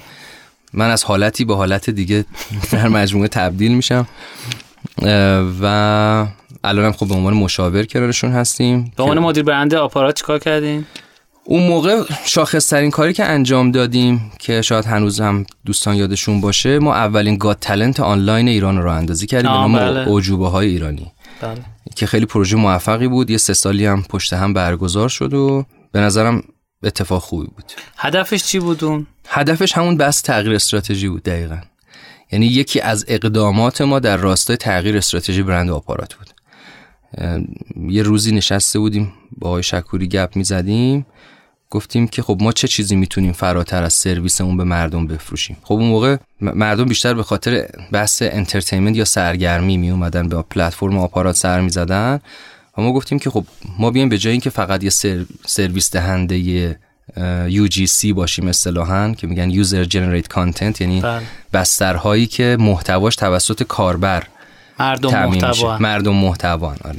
گفتیم به جایی که فقط بیایم همین باشیم و نه بیشتر. بیایم بگیم که ما چه چیزی فراتر از محصول یا خدمتمون می‌خوایم به شما بفروشیم و بیایم entertainment بفروشیم سرگرمی بفروشیم. و در راستای این که ما می‌خواستیم اون حالا از بحث مفصلی بود یه تیکشین بود. در راستای این که ما می‌خوایم این entertainment یا سرگرمی رو پیاده سازی بکنیم اولین اقدامش این شد که ما یک پلتفرمی ایجاد بکنیم که اون پلتفرم مال خودمون باشه. مثلا خب ما می‌تونستیم بریم روی سری از رویدادهایی که وجود داره از قبل بریم اونجا روش سوار شیم به عنوان اسپانسر و اونجا خودمون رو با اون برند گره بزنیم. ولی با توجه به اینکه خب تو ایران همیشه این این اتفاقی نمیفته که شما این امکان رو داشته باشی که هر سال حتما پشت اون رویداده باشی. یه سال بهت میدنش یه سال تصمیم می‌گیرن بهت ندن. تو دنیا خب این مسئله تقریبا حل شده است. مثلا تنیس ویمبلدون شما می‌بینید که هر سال که برگزار میشه رولکس پشت ویمبلدون یعنی ویمبلدون و رولکس اینا به همدیگه گره خوردن. ما دنبال این بودیم که به جایی که بریم روی ویمبلدونی سوارشیم بیایم رویداد خودمون رو بسازیم پلتفرم خودمون رو ایجاد کنیم. که بعد رسیدیم به ایده عجوبه های ایرانی. یعنی اولش که این بود که بیایم اولین گات تلنت آنلاین ایران رو اندازی کنیم که مردم نیاز نباشه برای اینکه استعداد خودشون رو بروز بدن حتما بیان روی سنی قرار بگیرن چند تا داور نشسته باشن. و خب این خیلی خیلی پیچیده می‌کرد چون خیلی آدمای ضعیفی بودن مثلا فرصت یعنی امکان این رو نداشتن که حتی سفر کنن. ولی اینجوری می‌تونستن از هر جایی از ایران استعدادشون رو نشون بدن. فقط کافی بود یه نفر با یک موبایل دوربینی ازشون فیلم می‌گرفت و این ویدیو رو برامون میفرستاد. قبل از اصل جدید بود دیگه. بله بله بله. این اولین گات تالنت آنلاین بود. اتفاق خوبی افتاد. یا عالمه آدمی که هیچ وقت فرصت دیده شدنی دیده شدن نداشتن اینجا دیده شدن. داوره خیلی خوبی داشتیم. کمال تبریزی مزدک میرزایی رضا رشیدپور حسام الدین سراج. اینا هر کدومشون یه بخش رو بله. داوری می‌کردن. و یادم مثلا یه سال احسان علی خانی داورمون بود. همون سال اومد دو تا از بچههایی که توی حوزه استعدادهای ما یه بخشی داشتیم استعدادهای عجیب. اومد مثلا بردشون توی برنامه خودش و به, ایران معرفیشون کرد داره یا مثلا چی بودن اونا؟ یکیشون بود با دو تا دستش نقاشی می‌کشید همزمان آره با مزه بودن یا مثلا آقای کمال تبریزی یادمه که مثلا از ده نفر از اون بچه ها دعوت کرد که تو فیلم بعدش بازی کنن. خب اینا هیچ وقت شاید فرصت نمی‌کردن حتی تو مثلا تئاتر استانشون حاضر بشن. ولی یه دفعه این فرصت پیش اومد که برن تو فیلم یه کارگردان بزرگ بازی کنن. اتفاق خوبی بود. من خیلی اون کمپین و اون استراتژی رو دوست داشتم. و دیگه خلاصه بعد از همه این کارا یه روزی تصمیم گرفتیم مهاجرت کنیم و تب مهاجرت افتاده بود و ما هم بالاخره مبتلا شدیم و اومدم همه جمع جور کردم که برم خواستم برم سوئد. یه کیس دیگه هم وسط تو پرانتز بگم. تو همه این مدت من مشاور یه مجموعه بودم که مال دوتا از دوستان بود اینا کار بستنی انجام می‌دادن. یه ده سالی ما با هم در ارتباط بودیم و من کمکشون می‌کردم. اینا کارشون بستنی بود و تونستن 60 تا شعبه بزنن و خیلی هم موفق بودن. چه برندی؟ برند حاجی بابا. خیلی هم موفق بودن تا اینکه یه روزی قبل از این داستان مهاجرت و خیلی سال قبلش گفتن که آقا ما بستنی فقط فصل گرما میفروشه و ما فصل سرما خیلی گردش مالی آنچنانی نداریم. بیایم یه محصول جدید. بیایم آره بریم رو سراغ غذا چون غذا رو چهار فصل میشه فروخت.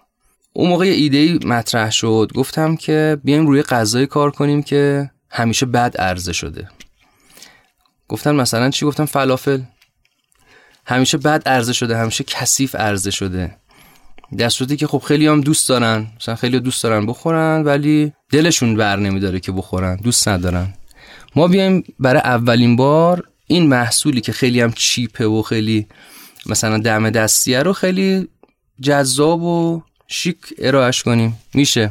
و چون ارزونم هست و ما market در حقیقت price sensitive یا حساس به قیمت رو خیلی خوب میشناختیم به واسطه اون بستنی دیگه این ایده مرکزی شکل گرفت. اتفاقا آقای بابک بختیاری هم توی هلدینگشون یه برند فلافل چی میگن؟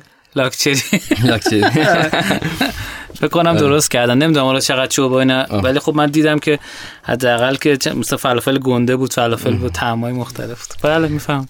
آره خیلی پروژه جدی بود. تقریبا بحثای تحقیق توسعهش و برندینگش و برند بوکش نزدیک به چهار سال زمان برد. ما کشورهای خیلی زیادی مسافرت کردیم. پروژه خیلی جدی بود. از اول نگاهمون این بود که این می‌تونه یک برند جهانی باشه. اصلا به قیافش نمی‌خوره ولی خیلی بزرگ بهش فکر کردیم. و خیلی هم بزرگ توش وارد شدیم. حالا برگردم به قصه اون مهاجرته. خلاصه ما ساکمون دستمون بود می‌خواستیم از کشور خارج شیم. دوستم بهم زنگ زد چون این وسط هم یه وقفه ای افتاده بود تو این فرایند کارای این برند فلافلمون که اسمش فلانوفل شد در حقیقت. برندش هم ثبت کرده بودیم. ولی یه مدت رها شد و دیگه بعد من رفتم دنبال مهاجرت و تا اینکه اون دوستم بهم زنگ زد و گفت من می‌خوام ببینمت. یادم توی کافه تو میدون آرژانتین با هم دیگه قرار گذاشتیم و گفتش که چه خبر؟ گفتم که آره دارم میرم. گفت کجا؟ گفتم من مهاجرت می‌کنم می‌خوام برای همیشه از ایران برم. گفتش که نه دیوانه ای بیا مثلا این پروژه که انقدر براش وقت گذاشتیم و زحمت کشیدیم و اینا رو به یه جایی برسونیم. گفتم ولی پروژه که رها شده بود و من که از خدام بود اون موقع ولی الان دیگه برنامه می شد. خلاصه صحبت و گفتش که آقا من به تو قول میدم که با این تو هر چی می‌خوای تو زندگیت به دست میاری. این اصلا ته ماجراست. گفتم آره من که می‌دونستم ولی خب برنامه این شده. گفت بیا گفتم که باشه من میام ولی به شرط اینکه من خودم یه بخشی از این ماجرا باشم. نه اینکه فقط دوباره به عنوان مشاور شما بیام توی ماجرا و اونو دو تا برادر بودن. گفتش که باشه. گفتم فقط من بودجه محدوده. یعنی من یه پولی گذاشتم برای اینکه استارت مهاجرت هم بخوره. این پوله هست. بیشتر از اینم نمی‌تونم پول بذارم. گفت نه این زیادم هست. گفت این زیادم هست و خلاصه گفتیم باشه بسم الله. خلاصه ما چمدون گذاشتیم زمین. چمدونی که گذاشتیم زمین یه دفعه سه سال درگیر شدیم. آره. سه سال درگیر شدیم و خیلی بزرگ وارد پروژه شدیم. هم یک مغازه 400 متری گرفتیم. دکور خیلی سنگینی زدیم. نزدیک چهار ماه دکوراسیونمون زمان برد.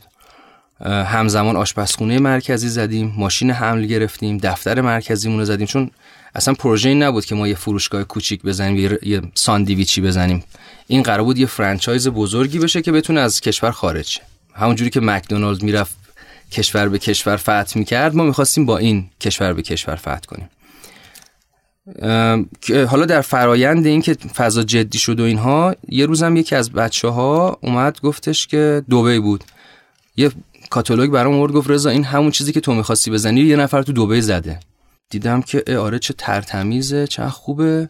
زنگ زدم به بچه ها گفتم این شکلیه. گفتن آقا همین امشب پاشو بریم دوبی و آره. گفتم که باشه بریم. بریم و رفتیم خلاصه سری بهشون زدیم اسمشون جاس, جاس فلافل بود. رفتیم ازشون تحقیق کردیم دیدیم که اینا سهامشون تو بورس امارات عرضه شده و به سرعت دارن تو دنیا توسعه میدن. سریع ترین رستوران زنجیره دنیا امارات شده بودن. کیس استادیاشون توی دانشگاه دوبه داشت. تدریس می‌شد. آره خیلی جالب بود. برای فضولی هم مثلا رفتیم دفترشون و گفتن که ما سه میلیارد تومان می‌گیریم اون زمان. یه شعبه. مستر فرانچایز ایران رو بهتون میدیم. یعنی کل ایران شما شعبه بدیم که ما گفتیم ما چه کاری؟ این که مکدونالد نیست من بیام اینجا شو کرکره رو بزنم بالا بفروشم. من باید اینو معرفی کنم. خب میام برند خودم معرفی کنم چه جالب چه عجیب. خب. آره. بعد دیگه خلاصه اومدیم اون رستوران رو انداختیم و و اومدیم در بدترین لوکیشن ممکن زدیمش. کجا؟ یه بلواری از بلوار کوهک سمت پارک چیتگر. تقریبا راسته مرده بود. یعنی ساعت 11 شب شما احساس امنیت نمی کردین تو اون منطقه. انقدر دور افتاده بود و در فاصله 5 کیلومتری از بهترین هاب غذایی ایران. که باملند بود. یعنی شما داشتی با کل رستوران های باملند می جنگیدی به اضافه همه اون جاذبه هایی که داشت یعنی دریاچه شهربازی مرکز خرید و انتخاب گسترده از غذا. حالا شما تو فاصله 5 کیلومتری اونجا یه رستورانی زدی که می‌خوای توش فلافل بفروشی و می‌خوای کاری بکنی که مردم از خونه برای اون بیان. چون اگه طرف 5 دقیقه بیشتر رانندگی می‌کرد می‌تونست به طیف گسترده از غذا دسترسی پیدا کنه. هم دیوونگی بود هم کار درستی بود. کار درست از این جهت که خب ما می‌خواستیم concept مون رو تست کنیم دیگه. یعنی گفتیم اگه اینجا بگیره هر جایی می‌گیره. و ما می‌تونیم اینطوری آدم هایی که میان از ما می‌خوان franchise بگیرن و شعبه بگیرن ما می‌خوایم بهشون تابلو بدیم طرف میگه آقا تو تو این بر بیابون تونستی آدمو بیاری. حالا من مغازم جای بهتری حتما موفق میشم. حتما با سرعت بیشتری می‌تونم جذب بکنم. خلاصه پروژه شروع شد و شب افتتاحیه کل رستوران سوخت. اوه آره. مای گاد. و چرا؟ یه اتصالی برق. آه آه. آره خلاصه دردم گرفت. آره کل رستوران سوخت و خدا رو کسی آسیبی ندید. منم هر چیز کپسول و اینا دم دستم بود خالی کردم و خیلی جالب بود. کپسولایی که یک ماه قبل ما شارژ کرده بودیم هیچ کدوم عمل نکرد. آخ. یک دو تا کپسول هم که دیگه از همسایا رسید دیگه من نتونستم آتیشو خاموش کنم. خلاصه نشستیم چهار زانو جلوی مغازه و دود شدن مغازه رو نگاه کردیم. دیگه همون موقع صاحب ملکم اومد زد پشت شونم و گفتش که پسر جو من جای تو باشم دیگه ادامه نمیدم. برید به زندگیتون برسید بعد دیگه شرکا هم نبودن. یکیشون شمال بود یکیشون هم کرج بود. دیگه زنگ زدم گفتم بچه ها بیاین اینجوری شده. اومدن و گفتن چه کنیم؟ گفتم که ما که می‌دونیم که کاری که می‌خوایم انجام بدیم درسته. دوباره میسازیمش. ما شک داریم. حالا اوکی آتیش گرفته دیگه. دست ما که نبوده که. اشتباه پیمان کار بوده. خلاصه دو ماه جمعش کردیم. دو ماه جمعش کردیم و یه جای جدید یا همونجا؟ همونجا رو. خیلی هم سخت بود. سه ماه بعد از اینکه ما افتتاح رسمیمون رو اونجا انجام دادیم 110 تا صندلی داشتیم. هر 110 تاش پر می‌شد. پنجشنبه جمعه ها و یه صف 40 نفره جلوی مغازه تشکیل می‌شد. هر هفته. و ما موفق شدیم ماهی 15 هزار نفر رو هر ماه بیاریم اونجا. و خب خیلی موفقیت بزرگی بود. چراغ راسته روشن شد بقیه اومدن شروع کردن مغازه هاشون رو ساختن ساختموناشون رو تکمیل کردن و خب پلنمون این بود که در آینده ما بتونیم مدل مکدونالد رو پیاده کنیم. چون می‌دونید که مکدونالد بیزینسش الان real, real estate بعد ما گفتیم که ما در آینده میایم یه راسته رو می‌خریم وسطش یه دونه رستوران فلان و فل میاریم بالا ترافیک ایجاد می‌کنیم اون راسته active میشه فعال میشه و بعد ما می‌تونیم مغازه ها رو بفروشیم. حالا می‌تونیم اینجوری سرمایه گذار هم حتی جذب بکنیم دیگه. طرف میاد مثلا زمین می‌خره متر 10 میلیون تومان یک سال بعد من بهش میدم متر 20 میلیون تومان. در حالی که اگر به صورت ارگانیک می‌خواست همونجا سرمایه گذاری کنه 10 تومنش می‌شد 12 تومن 13 تومن چه جالب. خب؟ آره خلاصه سر اون آتیش سوزی خیلی اتفاق بعدی بود به خاطر اینکه من تمام پسندازم از بین رفت. هرچی داشتم نداشتم فروختم. منی که قرار نبود از یه حدی بیشتر سرمایه گذاری بکنم توی شرایطی قرار گرفتم که گفتم که نمیشه دیگه مثلا الان من بیام تو این شراکت بگم نه بچه من دیگه نیستم. شما وضعتون خوبه شما بیاین پولشو بدین. گفتم باشه دیگه حالا سوخته دیگه. خلاصه ماشین و موتور و هر چی داشتیم و فروختیم. و تقریبا یه چیزی حدود به پول اون موقع که 5 6 سال پیش بود نزدیک 850 میلیون تومان فقط من پول گذاشتم وسط. او. آره ولی برای اینکه یه scale ی دستت بیاد که 850 میلیون تومان چقدر پوله بی ام و سری هفت که الان هفت و نیم میلیارده اون موقع 750 میلیون تومان بود. آره. برای اینکه یه ذره عددش دست بیاد. خلاصه رسیدیم به یه نقطه ای که ترافیکش خوب بود ولی خب این بیزینس از اول بزرگ شروع شده بود. یعنی ما می‌دونستیم که این مغازه نمی‌تونه پاسخگوی همه هزینه های این ریخت و پاش نیست. بالاخره شما ماشین حمل داری آشپزخونه مرکزی داری دفتر مرکزی داری 35 تا نیرو داری. معلومه که یه مغازه ای که داره غذای پرسی مثلا ده هزار تومن 15 هزار تومن میفروشه نمی‌تونه یه همچین چیزی رو جواب بده و خب این نیاز به تزریق سرمایه داره برای اینکه اسکیل کنه و بتونه نگه داره خودش رو. تا زمانی که بتونی شما شعبه بدی فرانچایز بکنی که بعد از محل اون فرانچایزه آشپزخونه مرکزی شما شروع کنه به تولید و جنس بفروشه به نماینده های شما که بعد شما به درآمد برسی. یعنی این وسط یه اینوستی لازم بود که اتفاق بیفته ولی خب یه جایی رسید دیگه پولا تموم شد دیگه. در حقیقت پول من تموم شد. و به اختلافات مالی با شرکا خوردیم و تش علا رقم این که کلیت پروژه به نظر من پروژه موفقی بود ولی به خاطر اختلاف بین شرکا همه چیز از بین رفت. این الان دیگه اون بسته شد. آره من که کلا واگذار کردم و عرض کردم دیگه با اون زیان بزرگ خارج شدم. سوئدم نرفتم. سوئدم نرفتم. آره. موتورم هم دادم. موتورم هم دادم ماشینم هم دادم. و این شکلی شد. تجربه خیلی خوبی بود. حالا جای موتور کراس هم دارین الان؟ آره آره. من یه دونه عین همین موتور موتوره داشتم. موقع که الان عینش رو خریدم. از آژانس ولی. آره. الان عینش رو خریدم. چون خیلی دوستش داشتم. آژانس رو بگین شما و چه مشتری داشت؟ بعد بریم سراغ با خدافزی کنیم بگیم بقیه‌اش قسمت آره آرزم خدمتت که اواخل دیگه رستوران بود که من فهمیدم که ما احتمالا شراکت اون به جایی نمی‌رسه. کم کم به این فکر افتادم که خب اوکی مثل این که من انگار قرار نیست که خودم کسب و کاری داشته باشم. به قول یکی از دوستانم میگفتش که رضا ما مشاورا مثل فیلیم. فیلا پرواز نمی‌کنن. و ما باید به بقیه کمک کنیم که پرواز کنن.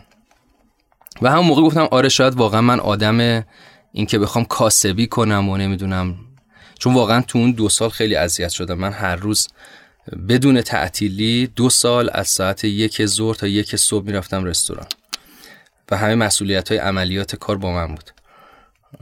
بعدش دیگه گفتم که اوکی پس شاید اصلا این نیست موضوع. شاید باید برگردی به همون قصه ای که تو ذهنت بود که یه روزی می‌خواستی که به کسب و کارا کمک کنی که اونا رشد کنن و برند بسازن. شاید خودت نباید اصلا برند بسازی. از همونجا دیگه قصه مشاوره اواخر رستوران که به اختلاف و شرکا خوردیم دوباره قصه مشاوره رو اکتیو کردم تا رسید به امروز که یک آژانس کوچیک با دوازده تا همکار درجه یک و و کلی هم مشتری درجه یک. درود بر شما. چند تا از مشتری ها رو بگین که بعد بقیه داستان رو اگر دوستان خواستن ما خیلی دموکراتیکیم. آره. اگر دوستان کامنت گذاشتن که ادامه داستان رو بشنون و ادامه اینکه اصلا آژانس چجوری شکل گرفت و اینا اون پای ما بگین. ما قسمت بعدی نه قسمت بعدی یعنی دو قسمت بعدی ایشون رو دعوت کنیم. مهمون مشتری آژانستون الان کیان؟ الان فیلیمو رو داریم آپارات رو داریم که تازه دوباره کارش رو شروع کردیم که حالا یک تغییراتی ایجاد کنیم. مجموعه ایمن آب رو داریم که یک مجموعه معظم تو حوزه صنایع بهداشتی ساختمانه صنعت ساختمان هستن که داریم rebrand شون می‌کنیم. تو حوزه e-commerce لوازم آرایشی برند داریم. به نام اصل بانو یه پروژه مشترکی با یک آژانس همکار دیگه داریم مربوط به آب معدنی واتا پروژه جدیدشون که نوشابه انرژی‌زا اه، با یک مجموعه که در یزد مستقر هستن به نام ترمه حسینی که یه business unit جدیدی داریم براشون راه‌اندازی می‌کنیم. به نام ساتراپی. زیادن. آره حالا درود اگر. که دوست داشتن آره. دوستان تو قسمت های بعدی آره دقیقا. ما خیلی. آره خیلی دموکراتیک عمل می‌کنیم. خیلی جذاب بود. من واقعا توقع داشتم دو سه بار اون فلافل شکست بخوره. ولی اینکه موفق شد. ولی باز دوباره با یه مدل دیگه شکست خورد. اصلا من شب خواب نمی‌بره. متشکر از شما. متشکر که دعوت ما رو قبول کردین. خیلی جذاب و شنیدنی بود. امیدوارم که شنوندگان عزیز گرامی هم لذت برده باشن. مثل همیشه درخواست می‌کنم که به دیگران کمک کنیم و رشتینویتی باشیم. بدون چشم داشت به دیگران کمک کنیم تا ساخته بشه اون چیزی که باید ساخته بشه. متشکر از شما. بهترین کاری که می‌تونید برای ما بکنید اینه که ما رو به دوستان و شنوند... شنوندگان دیگه ای که دارن پادکست دیگه میشنون یا هر چیز دیگه میشنون متصل بکنید و امیدواریم که به درد اونها هم بخوره. اینجا با آقای رضاخان مهدوی خدافزی می‌کنیم. و شما رو به خدای بزرگ و مهربان میسپاریم. شما؟ خیلی ممنون از شما. مرسی از دعوتتون. امیدوارم که دوست داشته باشن این قصه رو. سلامت باشید متشکرم خدایا رو نگهدارتون. مواظب خوبیاتون باشین. خدا نگهدار.